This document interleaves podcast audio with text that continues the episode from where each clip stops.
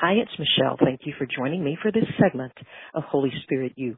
Always remember that winning souls to Christ is not just about the initial confession of uh, salvation.